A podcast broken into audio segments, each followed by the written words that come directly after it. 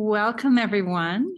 This is the fourth episode of the podcast of the Million Vegan Grandmothers. And I'm delighted to interview in this time Dr. Sailesh Rao, my mentor, my friend, my fellow colleague, and climatehealers.org, and um, just a shining example of what one human can do when their heart is in it and their their mission is true. So, Sailesh. Um, thank you. Yeah, thank you so much for that. Mm-hmm. It's a pleasure to be here with you. I was wondering, you mm your recent book just came out, The Pinky Promise, and it was quite a funny story. I'm wondering when did Sailesh have a chance to write another book? You've been so well, I got sick for a little while, so I wrote this Pinky Promise that people have been asking for. So maybe you can say a little bit about what led up to that and then a little bit about the book, The Pinky Promise, and how it's doing. I know you had a tour through India with it recently. Well, thank you, Tammy. Yeah, I I was part of the Land of Ahimsa tour of India with Dolly Vyasahuja, the producer of Land of Ahimsa. And uh, um, my son Akhil had come with us, and Pareen was there as well. So the four of us were touring India, promoting the Land of Ahimsa. And I got sick in uh, Surat. So it's towards the end of the trip. So we just had to go to Rajasthan after that, and then we were going to go to Nepal from uh, Surat. So I got sick eating something in a restaurant. Um, and I was violently ill. I was throwing up. And so the team left without me because they were all fine. And uh, they um, went to Rajasthan and I stayed back in Surat. And so I had been thinking about writing this book. And this was the first time I was out in bed, you know, and I had time. So I could uh, just pour it all out. And it came out, you know, I mean, I wrote 12 chapters, the 12 stories, and it came out um, within four days. I, it was almost its final form when I left that, when he left Surat. So I went straight to Nepal and joined the team there. And then uh, I asked Kimaya if she would illustrate it, and she agreed because she knew all these stories, and it happened between the two of us she and her mother illustrated the book. And, uh, and then we finally published it like uh, beginning of the year. And when i was uh, thinking about the 12 chapters i realized it was actually the 12 steps of a transformation. And i had no idea when i wrote it it was like that. But it became the 12 steps steps of a transformation. And uh, I, I sort of figured out those 12 steps and I wrote a preface for the book. Okay, so that people understand. This was what happened to me to help me transform from a climate heating to a climate healing role. And it was basically my granddaughter who led me by, by the hand and showed me the way. Yeah. So tell us a little bit about the Pinky Promise and the 12 steps and how that yeah, 12 steps to transformation. It's quite a powerful image, you know, as in the 12 steps of, of healing in many in many recovery groups because we're all in a state of recovery. Right. Yeah. It's a it's it's a transformation, right? So 12 steps is really part of a transformation, you know, and uh, and I read the 12 steps of uh, AA, Alcoholics Anonymous. It's a spiritual transformation that they're talking about. And in the same way, going from climate heating to climate healing is a spiritual transformation. It's a raising of our consciousness. And um, so the so if I think about how it happened, you know, the first chapter in the book is um, is her, the story of her birth. So I call it the most amazing thing, because uh, when I saw her for the first time, I felt like I was seeing some of the, one of the most amazing things that ever came into my life. Okay? And I've told her that. I've told her that she's always been the most amazing thing that ever happened to me. And uh, so uh, that is uh, to me, it's my generation recognizing that there is something that their generation has to offer to us. Mm-hmm. Okay.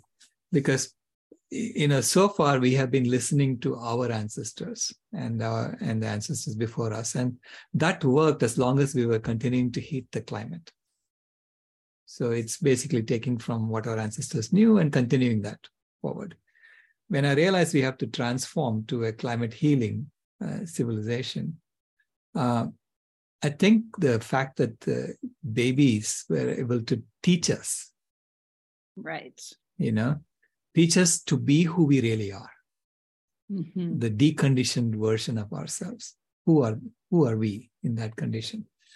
And so that's what she brought me. That's the gift she brought me. Because when I saw that she, when I had that sense that she was the most amazing thing that ever happened to me, I basically surrendered to her and said, I'm going to do whatever this little girl wants. I love her so much because she changed my life that I was going to do whatever she wanted. And in that process, she taught me. So the second uh, step, you know, the first step is to surrender. So that's what I mean by the first step is to surrender and say that maybe I don't know everything, and therefore I need to learn from the younger generation, from from babies. You know, so that was the first realization, and then the second uh, step to me was uh, I came to Phoenix. So uh, that's the second chapter to be with her, right? And that is like saying, okay, now that I, I admitted that I don't know, I want you to teach me. So that was the second step, you know, basically surrendering to her and saying, teach me. And the third chapter is uh, the, the promises, the three promises that I made to her. Uh, the first promise I made to her, and she was about three years old at that time when I spoke to her about this. I said, number one, you are the most amazing thing that ever happened to me. And number two, I will always love you no matter what you do. So you can count on that. And number three is that I'll always tell you the truth. I'll never ever lie to you. So those are the three promises I made to her. And that established a relationship of trust between us so that she could she could tell me anything that was in her mind and she knew that I wouldn't judge her. Okay? That allowed uh, me to learn from her. Because she wasn't putting any barriers. She was just telling me what was in her mind. Um, so so that helped me understand that you know we tell stories and we play games. And this is how we human beings collaborate among ourselves. This is how we become a very powerful species. Right because we're able to collaborate and coordinate our actions among billions of us. And no other species can do that you know? I mean other than maybe you know i mean even ants i don't know if they can do it among a billion ants right? So uh, this is why we are able to heat the climate. Because we are able to coordinate our actions right? So to so then to you know to heal the climate we have to tell different stories and play different games and that's what i was trying to understand you know how do we do that and again, she taught me that because she loved to play infinite games, games that had no end, no beginning, no winners, no losers. Uh, and she was very clear about that. She didn't like any winning and losing. I mean, unless she was always the winner. but and even then, you know, she wanted to keep running around and around. And uh, like one time when uh, we were playing hide and seek, you know, she came to me and she said, I don't like it when I cannot find you. So from now on, I'm going to tell you where to hide. And then she would tell me where to hide and she would pretend to look for me in other places. And even when she's hiding, she would call out to me, know, telling me where she is. And I would pretend to look for her in other places and she would be giggling when I'm looking. Is she here? And she'd be giggling.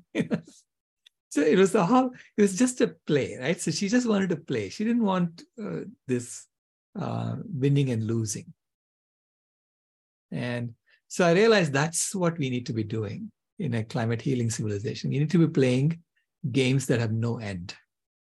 no beginning, no end. These are called infinite games. Okay? Uh, when we were heating the climate, it was okay for us to play winners and losers type of games. So that's how you heat the climate. But to heal the climate and to um, maintain it at a uh, at a good level forever, so this is what I consider to be our role as a species. Uh, we have to play infinite games. So that's something she taught me, you know, and and then it was the storytelling, right? So I realized that she doesn't like any stories with violence in it. And she would tell me right away, what is wrong? You know, why would they do that? So um, I was actually proud of our epics. You know, uh, so I was reading to her. Uh, I wanted to read to her Ramayana, which is one of our oldest epics, and uh, so I wanted to inculcate in her the Indian culture, right? So I was reading Ramayana to her, and Ramayana is uh, uh, is one of the earliest epics, and then came Mahabharata, which is much more sophisticated. Mahabharata is, has much more, more complex characters and so on. And all these epics have morals. You know, this is they're trying to teach you morals in these epics. So, but before I could even get through the first chapter, she stopped me. And she said, What is wrong with King Dasharatha? I said, What do you mean? And she said, Why is he shooting a deer? That deer was just drinking water in the river and goes and shoots it. What is wrong with him? She just couldn't understand why people would do that. And you know, for us, it had been normalized that it is we expect kings to go shoot deer. The kings will go hunting. And for her, it was um, unthinkable. And so she told me at that point, she shook her finger in my face and she said, Don't ever read stories like this to me again. because she had that sense that she could um, tell me what was in her mind and I would I would understand, right? So she had that relationship with me. So that was it. I stopped reading that to her and I realized that we tell a lot of violent stories to our children. And that's how we condition them into violence. And that's how we have been maintaining this climate heating civilization. And, to become a climate healing civilization, we need to be telling non-violent stories, stories of, you know, um, us being in harmony with nature. Right. So that was that's the fifth chapter. So like every chapter, it was uh, it was another step in the transformation. So, at what age I've heard this story, and um, I would love all the listeners to hear it that haven't heard it yet. At what age were you reading her a story and you were telling her that, you know, she was telling you essentially all all the animals are our family. Mm. Well, mm. that was when she was five years old. She was in kindergarten at that time, and the way it happened, uh, in I mean, because as a systems engineer, I was looking at uh, the loss of biodiversity as the leading indicator for how soon we have to transform our civilization. But there's no question we have to transform our civilization. Okay, because if we continue going this way, we are going to overheat and, and we're all going to die off. We know that. So, how do you transform a civilization and how soon we have to do it? So, to understand how soon we have to do it, I was watching the uh, World Wildlife Fund Living Planet report, and that comes out every two years, and that indicates how how fast we are killing wild animals. Okay, we killed 52% of wild animals between 1970 and 2010, mm. and that report came out in 2014, and I was shocked by that report. I was shocked by those numbers. Um, and then I did a calculation, assuming that we are killing wild animals at the rate proportional to the size of our economy. And I extrapolated that to see how fast are we killing them all off. And the answer was 2026. We are on track to kill them all off by 2026. Now, at that point, you know, I, uh, I thought maybe my calculations could be wrong. And, and, you know, why am I raising an alarm when, you know, it may not be that bad? And I deeply regret that I made that choice today. that I, I didn't immediately raise an alarm and start working on this right away. I waited two more years mm-hmm. for the next report to come out. And that said that between 1970 and 2012, we killed 58% of wild animals. So that 52 became 58 in two years, right? And at that point, I realized that my calculations were spot on. It's going to be close to 100% by 2026. Okay. Now, the reason I regret that is that, you know, if you realized that half of humans have been killed in one island or something, not on an island, you know, I mean, on the planet, half the humans have been killed. Would you say, well, you know, we have time? Hmm. So why are we so conditioned to think it's okay that half the wild animals have been killed off? That's what I regret. You know, because it's horrible that half the animals have been killed off in just 40 years. And uh, our children are going to question us about this in the future. Why didn't we take action right away? So that's why I regret it, because I know that I'm going to be questioned about this. Why didn't I take action right away? So anyway, I didn't. And in 2016, when the second, when the Living Planet report of 2016 came out, and I saw the numbers, I was, uh, I realized, you know, I, it's a serious issue, and I need to address this right away. The 2026 was the timeline. Okay, so that evening, I was reading a story to my granddaughter in bed. Uh, and at the end of the story, it was actually uh, Ruby Roth's book. That's why we don't eat animals. And at the end of the book um, story, she put her head on my shoulder and she said, uh, Grandpa, who were the first human beings? And uh, since I promised her that I'll never ever lie to her, I I was thinking about how to explain the theory of evolution to her. So I told her, okay, imagine that you're standing on the street and you're holding your mama by your hand. And you ask your mama to bring her mama to stand by her side, and so on. So you create a long line of mothers on this side of the street. And on the other side of the street, you ask a chimpanzee to do the same thing with her mother and her grandmother, and so on. By the time these two lines go from Phoenix to Tucson, they will merge which is about 150 miles or so, right? So, because that's what the theory is, you know, uh, that that that's when we branched off from that uh, to to be two different lines, and so both lines are going to say, "Hey, that's my mama too." And immediately she just sat up in bed. She said, "What? Are you telling me that animals are my family?" You know, I mean, I knew that in a very subliminal, I mean, way, right? But she felt it viscerally. It was now part of her. And so when she asked that question, I said, Yeah, now that he put it that way, they are your family. She said, then, then why are people eating my family? You know, grandpa, make them stop. They're eating my family. She started bawling. Mm-hmm. And she started naming names of people she knows who are eating her family. And I was, I was, it was as if my heart was being wrenched out of my chest because I felt I wanted to do something to console this little girl because I had turned her world into a world full of monsters. Okay, because she was seeing them everywhere. And so I was trying to console her, and because I was just trying to tell her the truth. And in the process, I created this world full of monsters for her. So I was trying to console her, and I said, Kimaya, this is what I do. It's my job to make them stop. And immediately she just stopped crying and she looked at me and she her eyes went wide and she said, This is your job? This is your job? You know, you haven't done your job. And then she said, Do your job. She yelled at me. Do your job. Mm-hmm. And then she said, When will you do your job? Tell me, when will you do your job? And I blurted out, I better do it by 2026, otherwise, we're all in big trouble. And she said, At that point, will you promise me that? I said, Okay, I'll promise you that. She said, Will you give me a pinky promise? I said, Okay, I'll give you a pinky promise.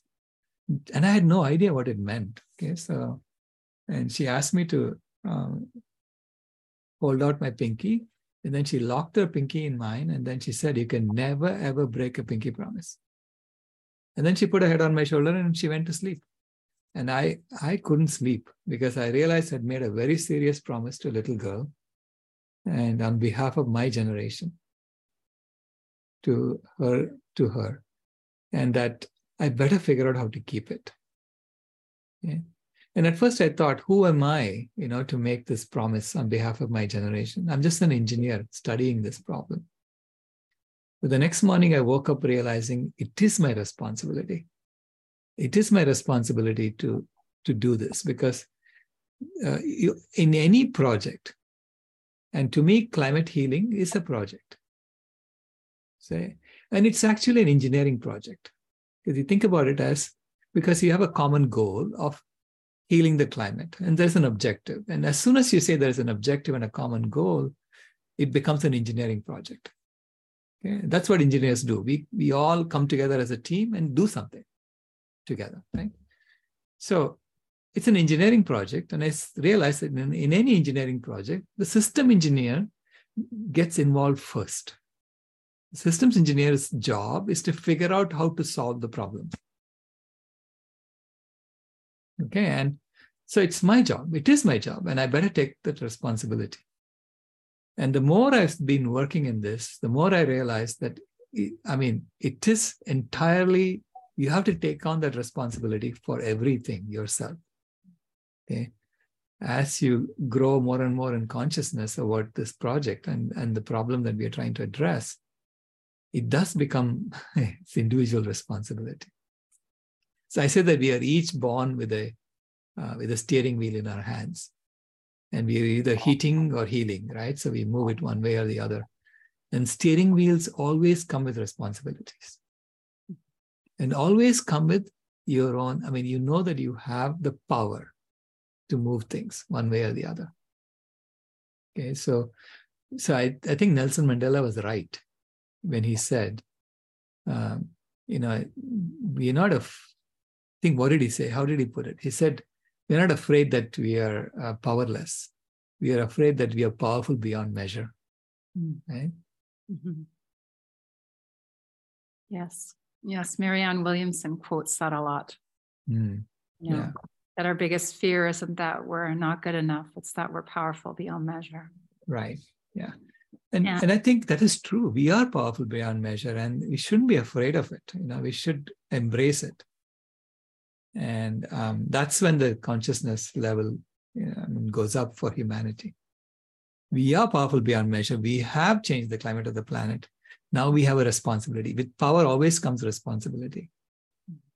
And um, responsibility to take care of all the other animals, take care of all life on earth, so that everyone can thrive you know um, so that's um, that was my uh, so i'm really grateful to my granddaughter for putting that responsibility on my shoulder and saying you are it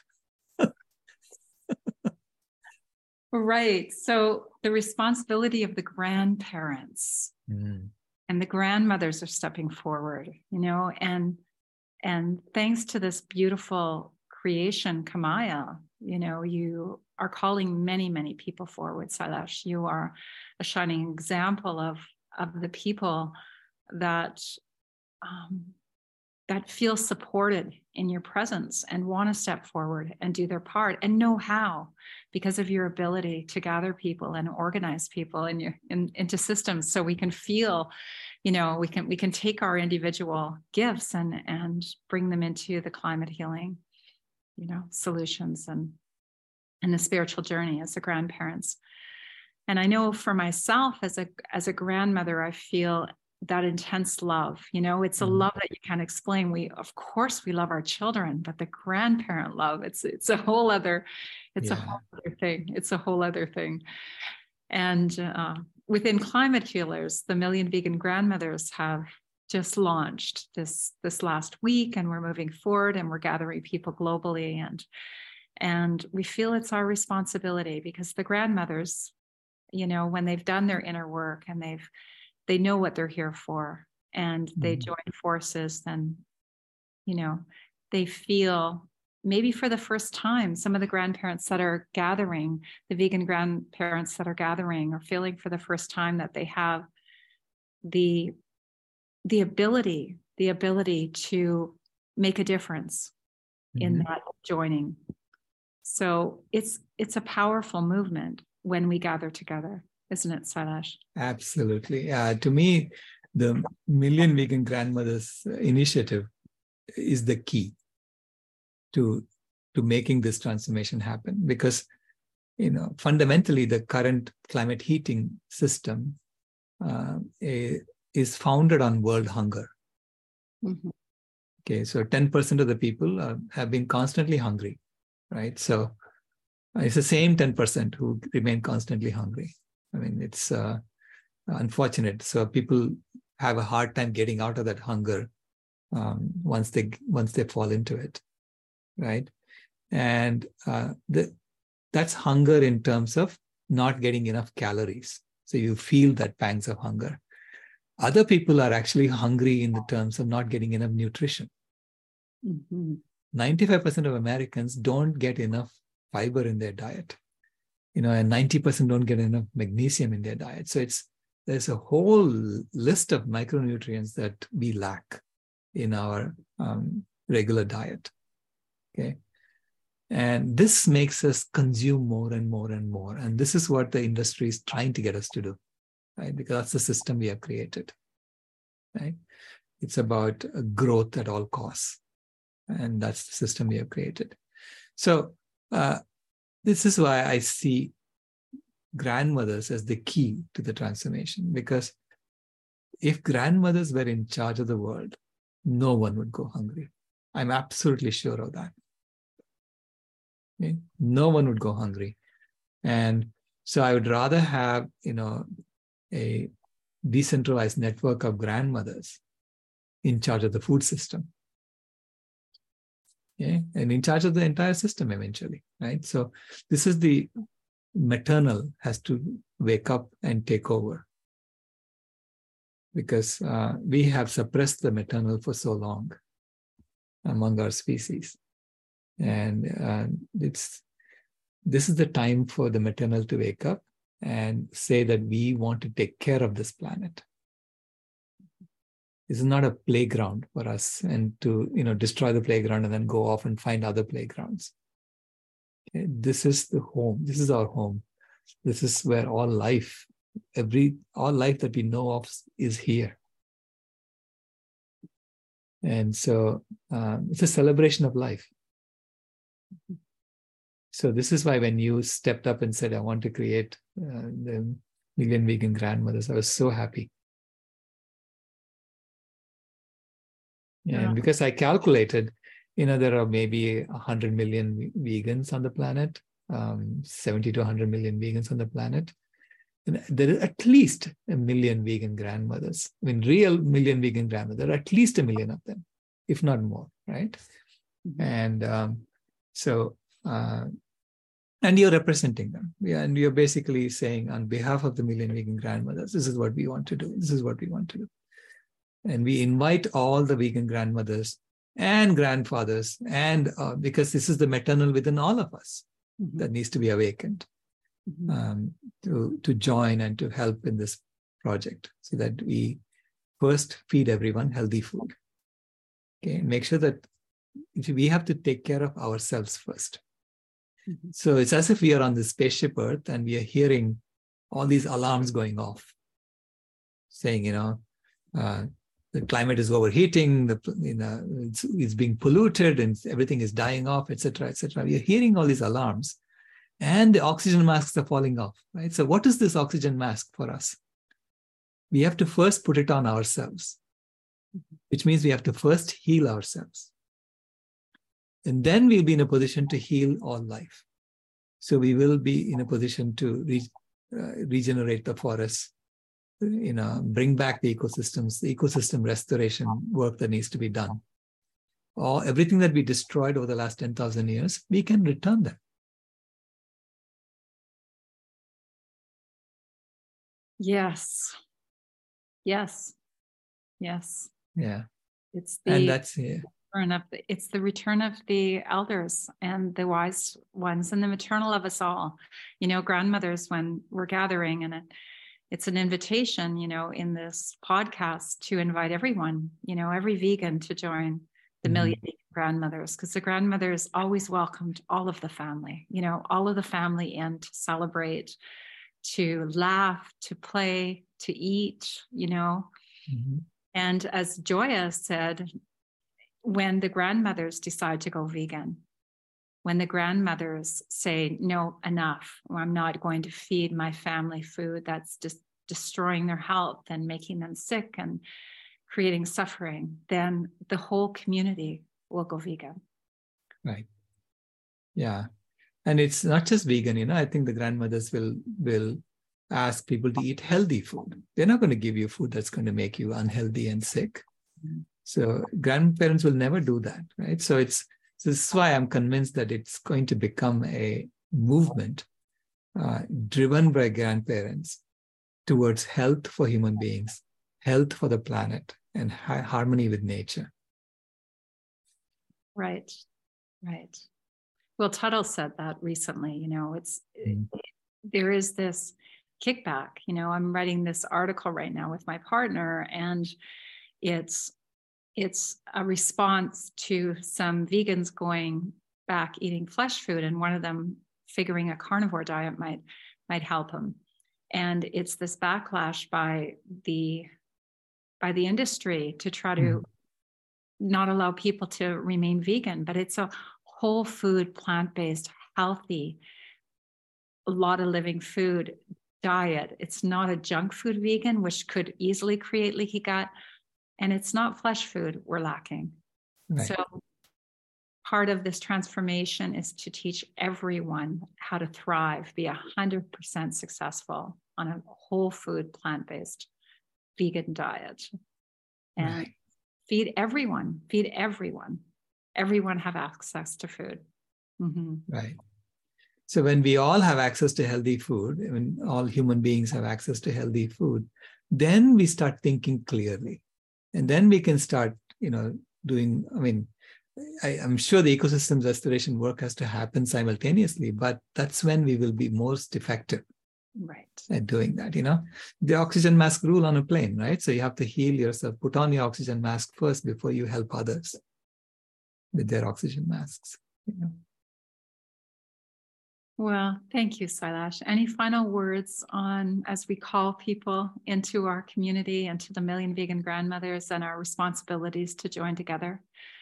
for yeah i say this is the this is one of the most creative periods in human history so join us and don't get stuck in the old ways and thinking that that's the only way to live you know there are we have shown that there everything can be changed and we can we each of us have become like an example right of the change that, has, that can happen in our lives so i really truly believe that when we transform ourselves transform yourself to transform our world. Thank you, Sailesh. My pleasure. Thank you for having me.